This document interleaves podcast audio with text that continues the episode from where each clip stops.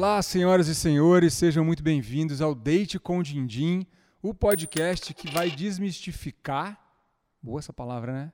A sua relação com o dinheiro. A gente quer levar esse assunto para dentro da sua casa, para você conversar sobre dinheiro com a sua família, com a sua esposa, com seus filhos, para que esse assunto seja leve e, claro, você entender desse assunto melhor vai fazer você ter mais dinheiro. Então, estou aqui com o meu sócio, parceiro, amigo, Gui Suetugo. Oi.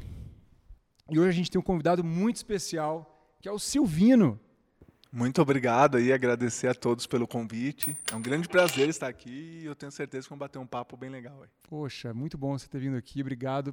E você é um... Não, o Silvino vai se apresentar aqui agora, mas ele é um empreendedor que começou a sua carreira como bancário. E isso é muito legal, hein? A gente vai falar sobre isso aqui, né, Silvino? Conta um pouquinho pra gente.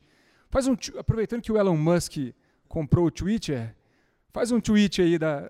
da sua vida aí, rapidinho. Legal. Até resumindo um pouco, eu em, sou empreendedor, mas desde cedo trabalhei na área bancária durante um bom tempo. Tive uma carreira, né, que às vezes o cara é empreendedor, com dezoito anos ele já fala, não, sou empreendedor, eu não vou nunca trabalhar C L T. Eu sou o contrário, eu fui empreendedor junto com o meu trabalho C L T. Mas entrei no banco com vinte anos, então desde novinho eu trabalhei no Banco Itaú e durante oito anos é, construí uma boa carreira lá, cheguei até... área de gerência ali, dos caixas, vamos dizer assim. E nesse meio tempo também criei o meu canal Apenas Negócios, né? Criei outros negócios, vendia celular, já vendi capinha, vendi camisas personalizadas, tem um monte de história para contar aí. Mas o que deu certo mesmo foi quando eu migrei para o digital e criei a minha página Apenas Negócios. Nesse meio tempo, é, quando puta, você começa a divulgar e tudo mais, eu já sentia que poderia ter um conflito de interesse, né? E aí, numa dessas, um desses vídeos que a gente faz, acabou que o Itaú não gostou de algumas coisas que a gente falou e tudo, acabei mudando de empresa, só continuei também trabalhando, você vê? Não foi que eu, de um dia para o outro... De quanto isso... tempo a gente está falando aí, Silvino? De eu... quanto tempo para cá, na verdade, que você criou Apenas Negócios e, enfim, conseguiu sair do, do banco aí, que acredito que era um trabalho C L T aí comum, e quando que... O que, que aconteceu no meio do caminho aí que você falou, não, é agora? Isso, estou muito rápido, né? Tô... Não, não pode, pode mandar bala então, aí. Eu trabalhei no Itaú até dois mil e dezoito, ah. aí no final, no final de dois mil e dezenove, desculpa, em setembro de dois mil e dezenove, foi a minha última vez que eu trabalhei no banco, e eu já tinha um canal Apenas Negócios, em dois mil e dezoito criou Apenas Negócios, em um ano no, no canal Apenas Negócios, eu não ganhava nada de dinheiro, não conseguia monetizar, só que aí começou a melhorar as coisas, e aí eu, eu percebi que eu, pô, eu posso ganhar mais no Apenas Negócio do que eu ganho no banco. E não era um mau salário, eu ganhava bem no banco, ganhava P L R, ganhava prêmios. Só que aí que tive, tipo, uma hora você ia ter que escolher, né? Aí apareceu um, uma parceira do meu canal, não sei se pode falar aqui os nomes e tudo. Pode falar, pode falar. Levante Investimentos, que daí eu saí do, do Itaú para trabalhar na Levante. Lá eu trabalhava com influencers, também com o YouTube. Então não, não era mais um trabalho, já virou um hobby que eu era remunerado. Tem muita história aí, então. Pera aí, boa, aí, vamos, é. vamos, vamos, uma, uma boa que você, nessa pouca tô, história vamos, tem vamos muita história. Vamos do começo aí, é porque você é, resumiu aqui, né? Bancário, Itaú... Saiu e foi, fez a trajetória do empreendedorismo, conseguiu, né? Muita gente quer, busca isso, né? E você conseguiu, então é muito bacana. Mas vamos voltar um pouquinho aqui, porque você falou que você foi gerente, chegou a ser gerente dos caixas. Você viu muita coisa, então, como... Porque caixa de banco é o tete-a-tete ali do público. Você vê os problemas das pessoas, você vê os desafios ali e, claro, você tem que trabalhar com o público olho no olho ali. Tem alguma história aí que vocês lembrem dessa época de gerente dos caixas? Não, tem muita curiosidade engraçada aqui. Teve uma vez, até eu joguei vinte mil reais no lixo, cara. Essa história é boa para contar aqui. Eu, eu trabalhava no caixa nessa época. Qual, qual, que ano foi isso? Que ano, ah, agora eu não vou lembrar, dois mil e quatorze, dois mil e quinze. Pô, vinte mil em dois mil e quatorze é o quê? Grana. Uns trinta e cinco hoje, hein? Aí o que acontece? A gente tinha os cofres e às vezes era longe. E um dia corrido, né? Tipo, contava dinheiro e tal, porque é uma correria toda bancária, né? Aí um cara depositou lá vinte mil, trinta mil, não vou lembrar agora. E aí você vai pegando e vai jogando nos cofres, as coisas. Tinha uma máquina que contava dinheiro até nessa época. Eu falei, ah, não vou levantar agora não, estou correndo. Joguei no lixo o dinheiro. Aí, puta, passou o dia, apertei o botãozinho lá, fechou o caixa bonito. Porque eu já tinha dado uma função que ia para o gerente acima. Uhum. Tipo, eu era o supervisor operacional dos caixas e tinha também gente que era acima e tudo mais. Aí nessa... Ele me liga, tipo, sete horas da noite. Meu, tá faltando vinte mil reais. Aqui aconteceu alguma coisa? Eu falei, não, não aconteceu nada. Você atendeu alguém estranho hoje? Eu falei, não, não atendi ninguém estranho. Aí, no outro dia que acharam o dinheiro, que estava, tipo, escondido no, no lixo, o que aconteceu? Eu, eu nem lembro direito como eu fiz, mas eu acho que eu vi alguma coisa que poderia ser estranho. Então eu falei, puta, vou jogar aqui, sabe, pra esconder. Ou vou esconder o dinheiro para não correr risco. E eu não levantei, mas, meu, puta, fora isso... E, e... Foi e tenso. Não, daí ele achou, foi... mas foi tempo. Achou, depois, achou. Que bom, ufa. Acho que a e, moça da limpeza... E no achou. Banco, quando, quando falta o caixa, eles descontam... Falta o caixa, tem que pagar na hora. Na hora. Então, se falta no seu computador lá, no seu caixa, você paga na hora. O até seu dez, responsável. Até cem reais, mil reais, paga na hora. E acima você tem dias para procurar. Mas sabe o que? Outra curiosidade, o banco tem muita meta, muito, então, o que acontece? Às vezes tá, você pensa que o funcionário está só trabalhando, contando seu dinheiro, mas a cabeça do cara ele tem que se preocupar com vender seguro, com vender capitalização, com vender investimentos, aqueles cara, que mais previdência. Você, ó, você falando que agora, né, eu te conheci pessoalmente hoje, vou fazer uma pergunta aqui, se for verdade, você trabalhava na agência da Faria Lima? Agência Faria Lima.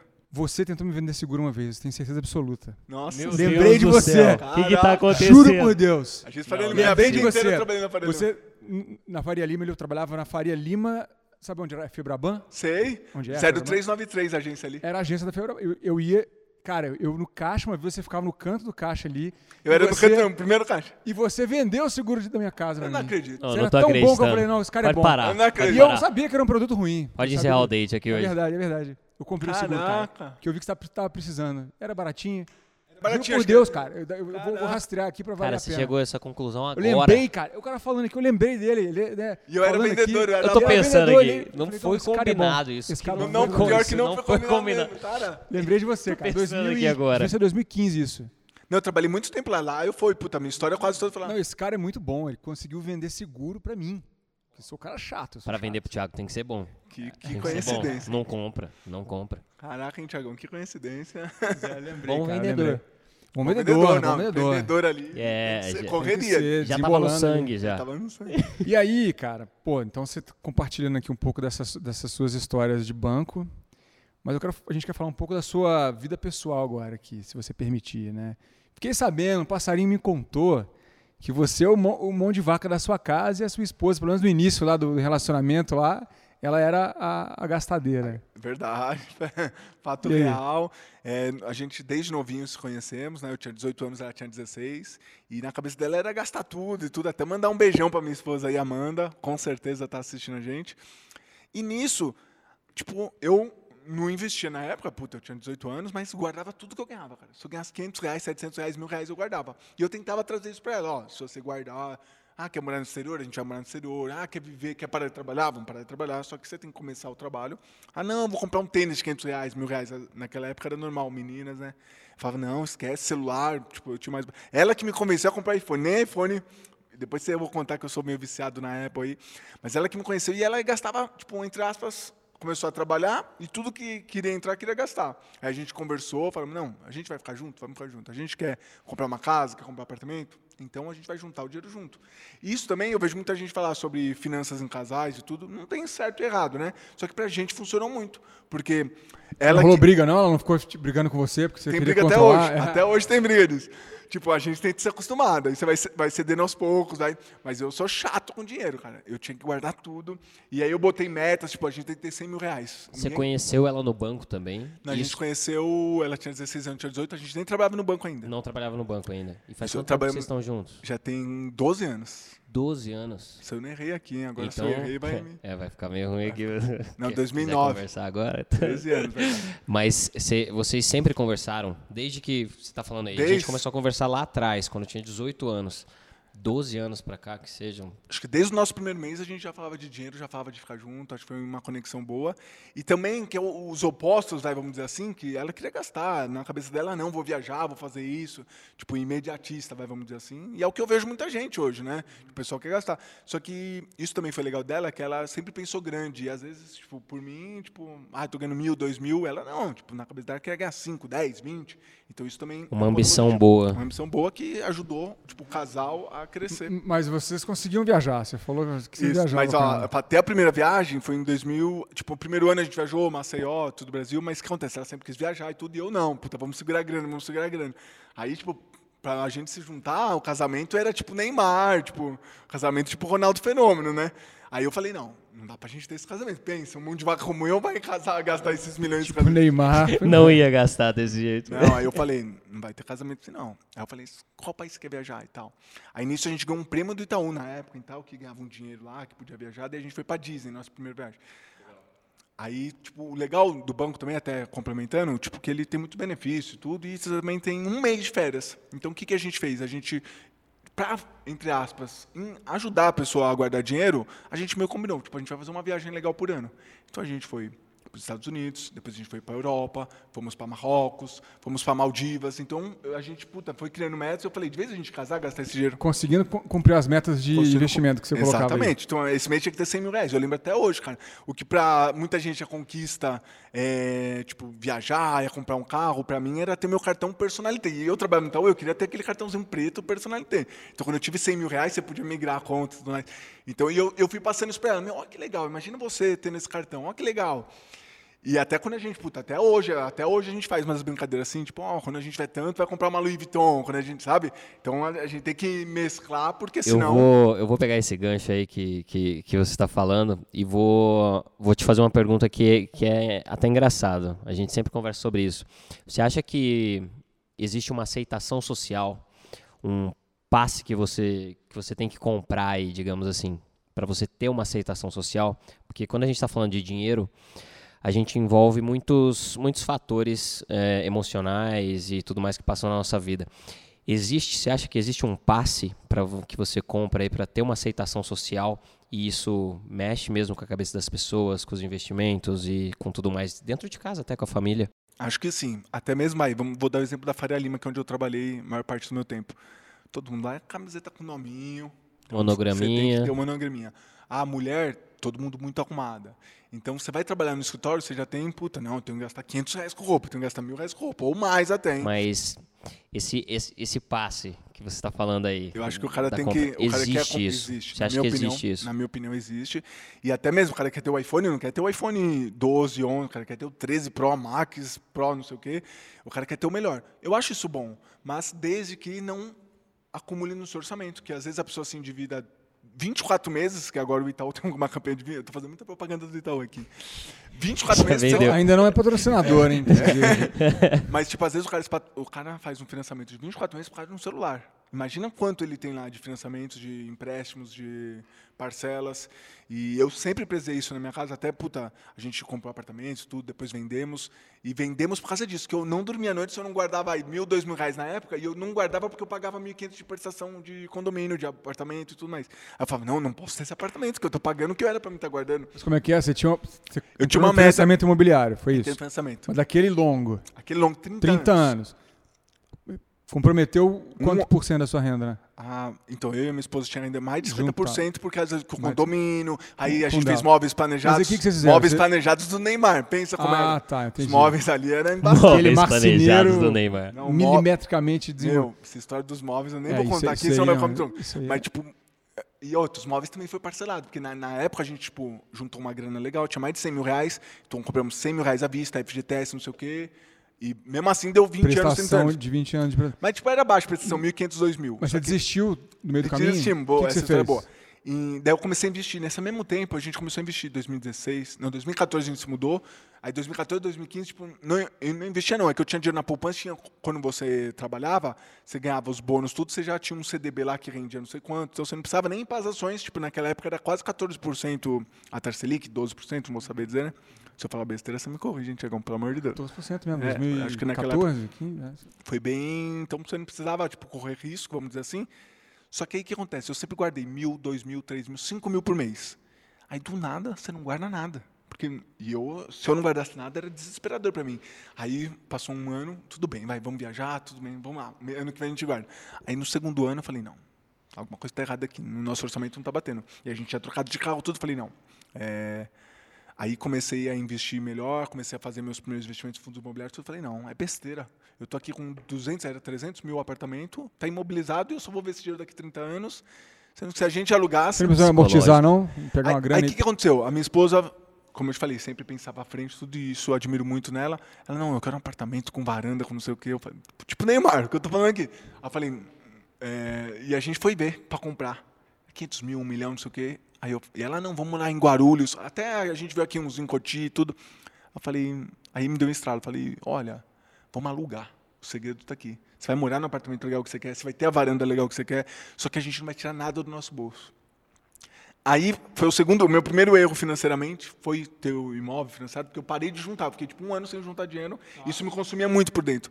Aí eu saí, o que acontece? A gente trabalhava, eu e ela podia pedir transferência. Aí a gente foi comprar uma casa com piscina, uma mansão em Itanhaém. Peraí, peraí, vocês, comp... vocês iam... Vendeu a casa. Vendeu o apartamento que estava financiando e comprou uma casa tá em Itanhaém, muito boa, na tá praia. Muito boa essa história. Também financiamos uma financiando parte. Financiando a casa. Mas aí que vocês foram morar onde? Que... Não, aí vai chegar aí. Aí que acontece? A casa era linda, era essas é mansão, piscina, não sei o quê.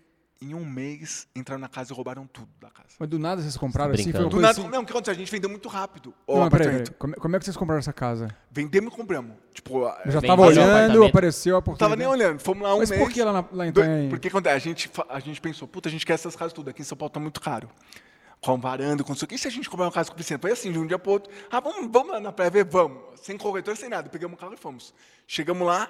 Ah, gostamos dessa. E, tipo, era empreendedor. Ah, gostamos dessa empresa. Compramos, tipo, compramos em um mês a casa. Sempre você ia morar lá, então? A, gente ia, a ideia era Mas morar Mas aí você ia subir para São Paulo? Tudo? Não, daí a gente ia pedir, os dois iam pedir transferência. Ah, entendi. Ia continuar com salário bom e tudo, transferência, morava lá na praia e tudo. Ia morar no, e trabalhar no banco era, lá na era praia. Era um sonho. Aí um mês roubaram tudo na casa.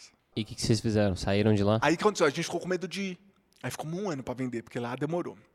Só que daí a gente já viu comentário. Os caras moraram onde? Aí a gente... Daí que acontece? Nessa época? Porque vendeu, vendeu o apartamento aqui. Vendeu um apartamento, alugamos. Aí sim que aí, foram, nossa... aí você foi morar de aluguel. Aí fomos morar de aluguel. Com a casa lá. Com a ainda. casa lá imobilizada. Mas sem, sem ganhar nenhum real ali. Sem ganhar nenhum não real. Não ajudou pra ninguém. Aí todo mundo falava aluga, não sei o quê. Teve um choque aí na tua renda. Não, foi um né? choque. É. E eu, pensa eu, que era uma pessoa super organizada financeiramente. Principalmente psicológico também, né? Sim, não, foi muito.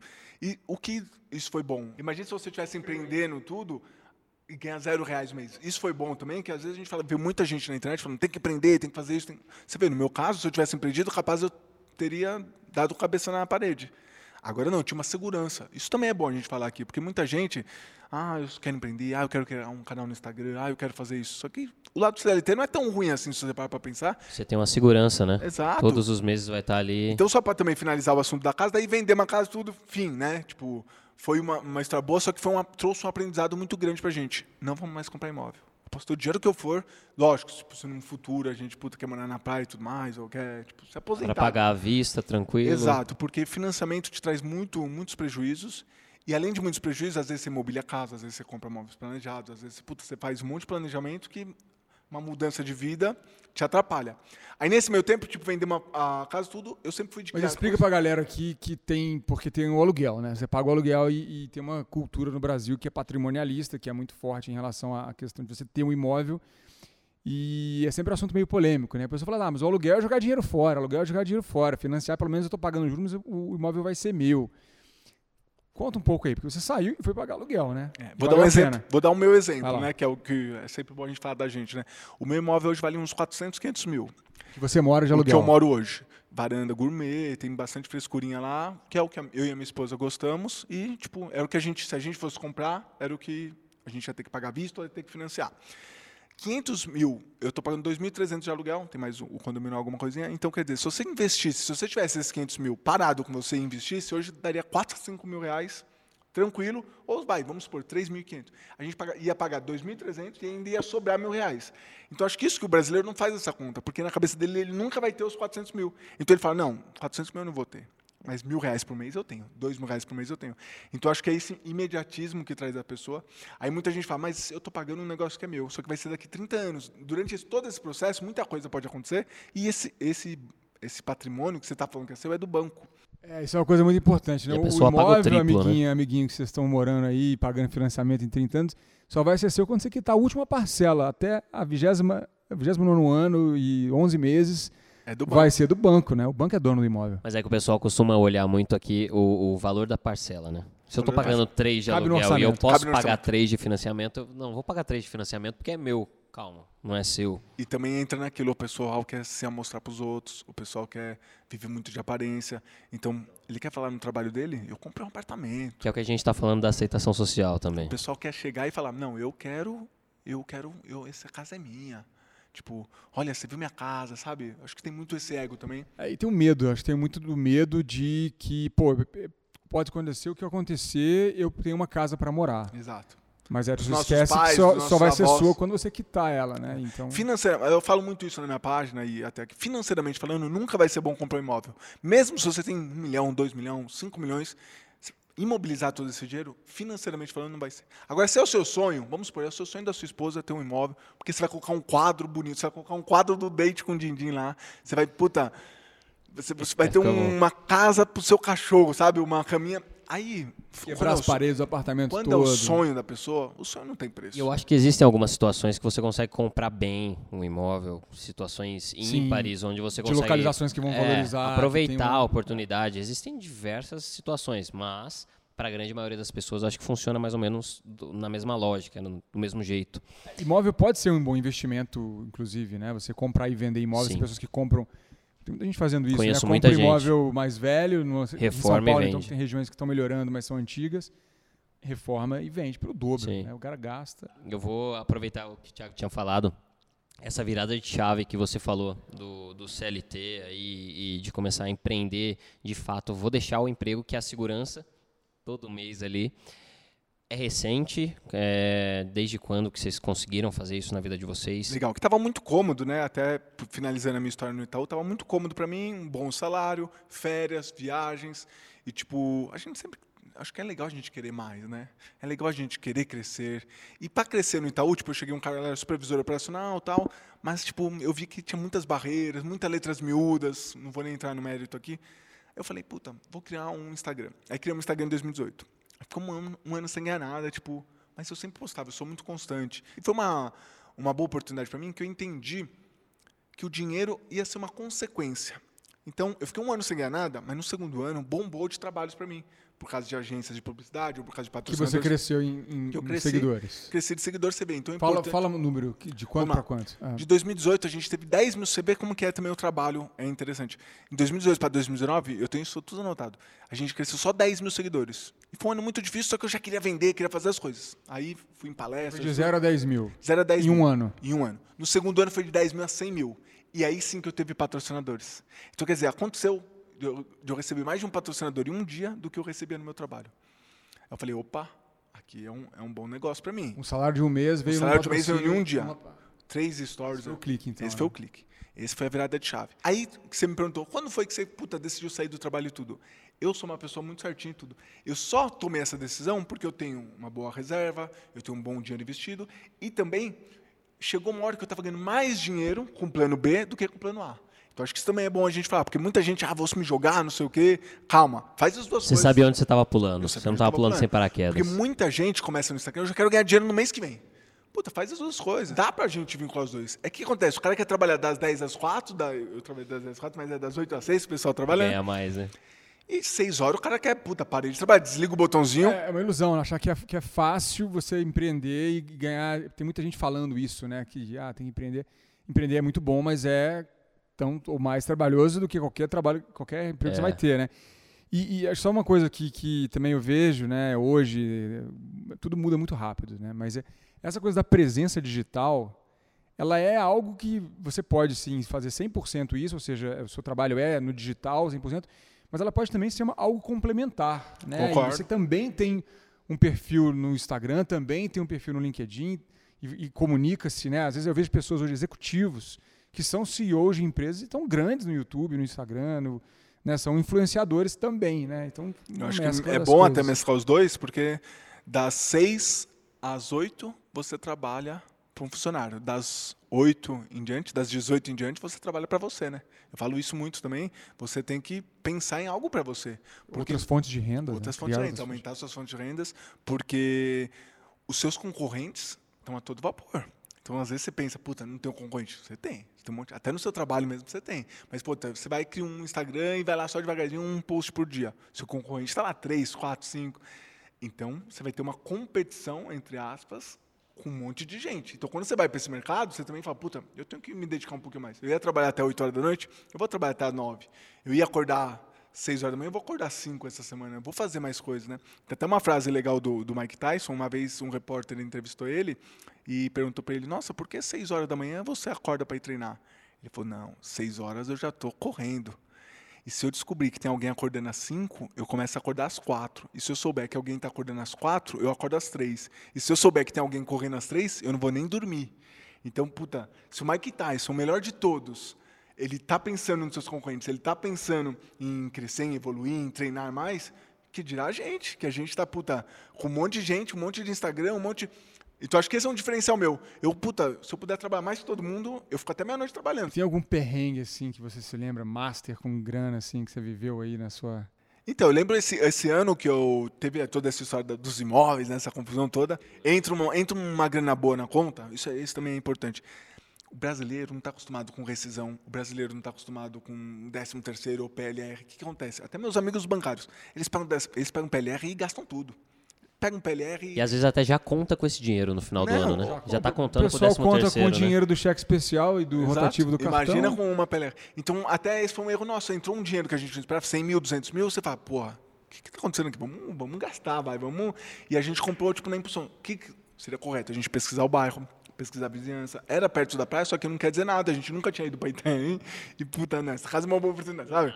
Caí no conto do vendedor do seguro lá. Então, e aí nesse conto, do, uma, uma outra coisa que eu queria, né, ouvir de você aqui, né, voltando lá à época bancária, né, porque quando você está trabalhando na linha de frente, você tem as suas metas, você vai vender coisas ali que vão ser para bater meta, né, e, e você já, tipo, teve momentos ali que você ficou vendo que você estava vendendo coisa que não era legal? É.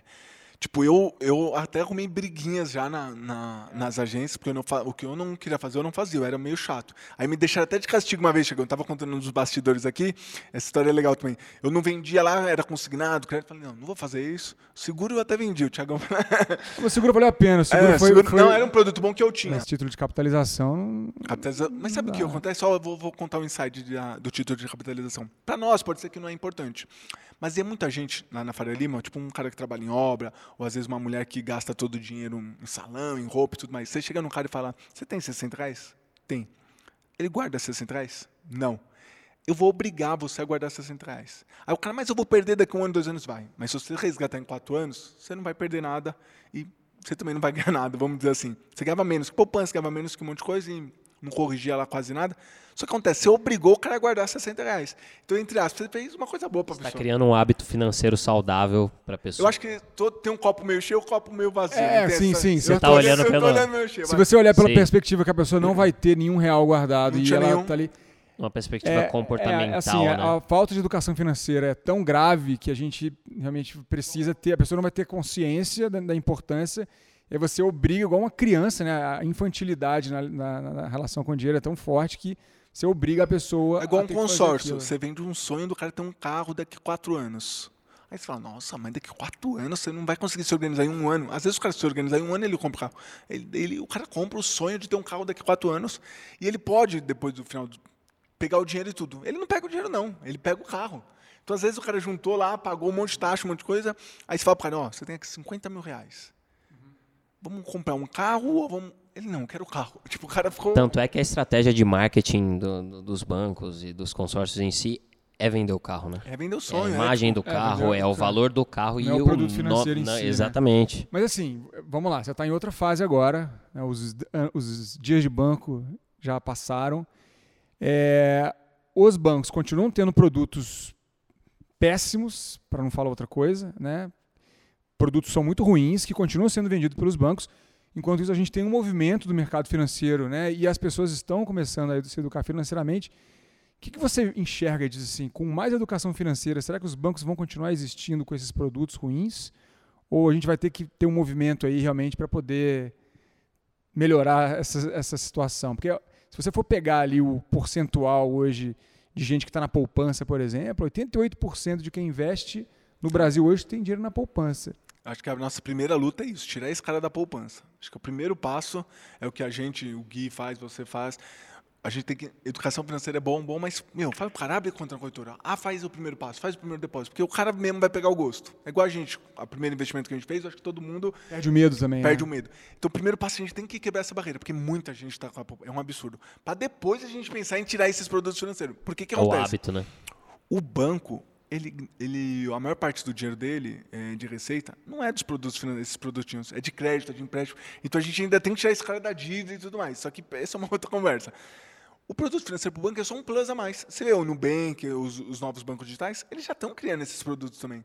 Então, a gente fala, o Nubank chegou, vai revolucionar, não vai ter produto ruim. Já tem lá um segurinho, já tem lá tem uma capitalização do, do, do Invest. eles já estão também fazendo, porque eles perceberam que é um, um o brasileiro, infelizmente, vai demorar, eu acho que anos, para a gente falar, puta, a gente tem dez por cento dos investidores, quinze por cento. Você vê, o Nubank fez um baita trabalho aí, o número não aumenta.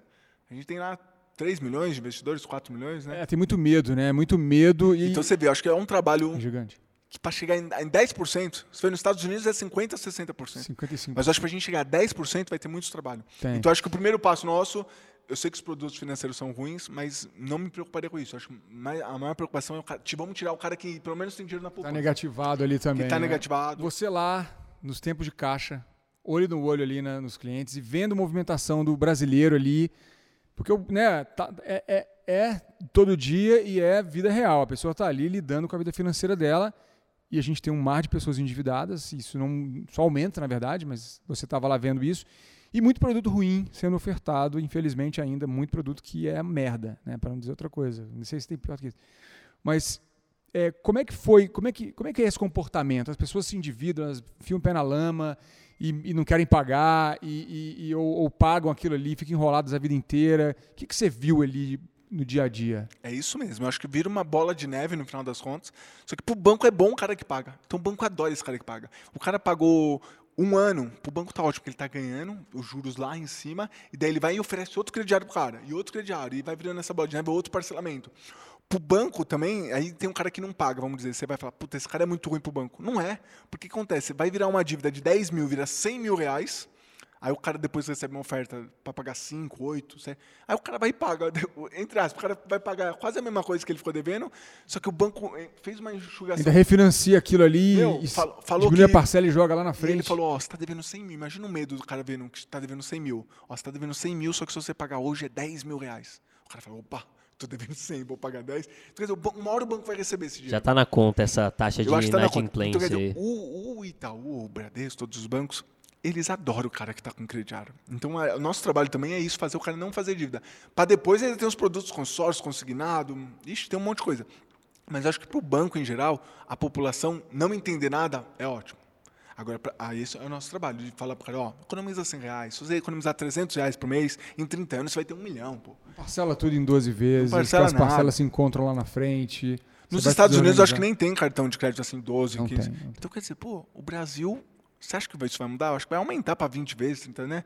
Então, acho que o brasileiro, o primeiro passo, na minha opinião, seria ele não gastar, g- gastar menos do que ganha. E, Silvino, para quem está começando assim, está nessa, tá, tá se identificando muito com você aqui, está no C L T e está com o um pezinho lá na, no empreender, quer empreender, tem vontade, mas tem medo, né, de largar. Qual que é a maior dica que você dá assim, para essa pessoa que está ali, lá no Silvino de dois mil e quinze, vamos dizer, dezesseis, né? Eu acho que a principal dica que eu daria é você começar junto com o seu trabalho. Então, vamos supor que você quer começar um Instagram. Você começa junto com o seu trabalho C L T. Então, você vai trabalhar das seis da manhã até as seis da noite. Você vai trabalhar das dez às quatro, igual eu trabalhava. Saiu do seu trabalho, você vai focar em você. Então, das dez às quatro, você trabalha para a sua empresa. E das quatro em diante, você trabalha para você. Você trabalha para o seu negócio, para o seu Instagram, para o seu canal no YouTube. Ou, puta... mulheres quer criar uma clínica, ou você quer criar, enfim, o que você quiser criar, você trabalha, foca em você. Aí você vai até meia-noite, você vai até dez horas da noite, não, não tem problema nenhum trabalhar dez horas por dia. Mas e é importante ter uma, uma grana ali de colchão? Eu acho que sim, acho que é importante você ter esses dois trabalhos, montar uma reserva também, né? Não, não falei aqui, mas é importante você se organizar financeiramente, faz uma planilha, ah, não, não, não gosto de planilha, pega um papel e uma caneta, pô. Põe um papel e uma caneta. Põe um número de, que você quer investir por mês, já investe na hora que entra o salário? dez por cento, vinte por cento. Entrou mil reais, duzentos, você só tem oitocentos a partir de hoje. Ah, mas eu ganhei mil. Não, você só ganhou oitocentos. Foca nisso. vinte por cento acho que é um bom número para quem está começando. Ganhou mil reais, é oitocentos só que você ganhou. Ah, mas acabou os oitocentos. Acabou. Porque o pessoal acabou os oitocentos, pega do cheque especial. Eu acho que a primeira dica também, quem guarda tem. Quem não guarda, fica sem. Eu acho que essa é uma frase que eu já ouvi por aí. Quem guarda, tem. Quem não guarda, fica sem. Só gaste o que você tem. Esquece cheque especial, esquece cartão de crédito. Quem está começando, o cara se endivida por bobeira. Menos que você tem, né? Porque você é, gastar o que você menos... tem, se você tropeçar, exato, já era. Gaste menos que você tem e guarde. Tipo, ganhou mil, guarda duzentos. Ganhou dois mil, guarda quatrocentos. Você vai ver, assim, um ano não, não vai dar uma diferença. Acho que o segredo está na mentalidade. Até a gente falou muito aqui de independência financeira. Hoje eu me considero independente financeiro.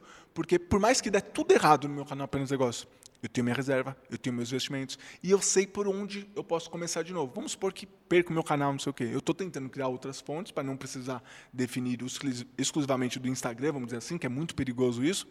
Mas daí eu consigo começar do zero, ou eu consigo, puta, eu tenho uma reserva aqui um ano, dois anos, que eu posso ficar tranquilo, começando um novo Instagram, começando um novo projeto, eu vou criar um podcast, vou, entendeu? Então, acho que isso é importante. Você guardando seu dinheiro, não quer dizer que você precisa investir. Vamos deixar lá paradinho mesmo o dinheiro num C D B, vamos deixar paradinho no Tesouro Selic. Só que você, tendo essa mentalidade, se der alguma coisa ruim no seu trabalho, ou se você quer começar a empreender, você sabe que você já tem uma reserva que, que entre aspas, vai pagar esses custos todos. Vamos fazer aqui agora, para a gente encerrar o nosso bate-papo, que foi muito bom, muito bom mesmo. Bate-bola não dá para pensar, tá? É papum aqui, bem rápido. Uber Black ou Uber juntos? Uber Black. Hambúrguer gourmet ou fast food? Fast food. Sou apaixonado pelo McDonald's. Coisa boa também. Crédito ou débito? Crédito. Você prefere chorar em um Rolls-Royce ou rir em um busão? Chorar em um Rolls-Royce. Não sei nem falar a palavra, mas vou chorar.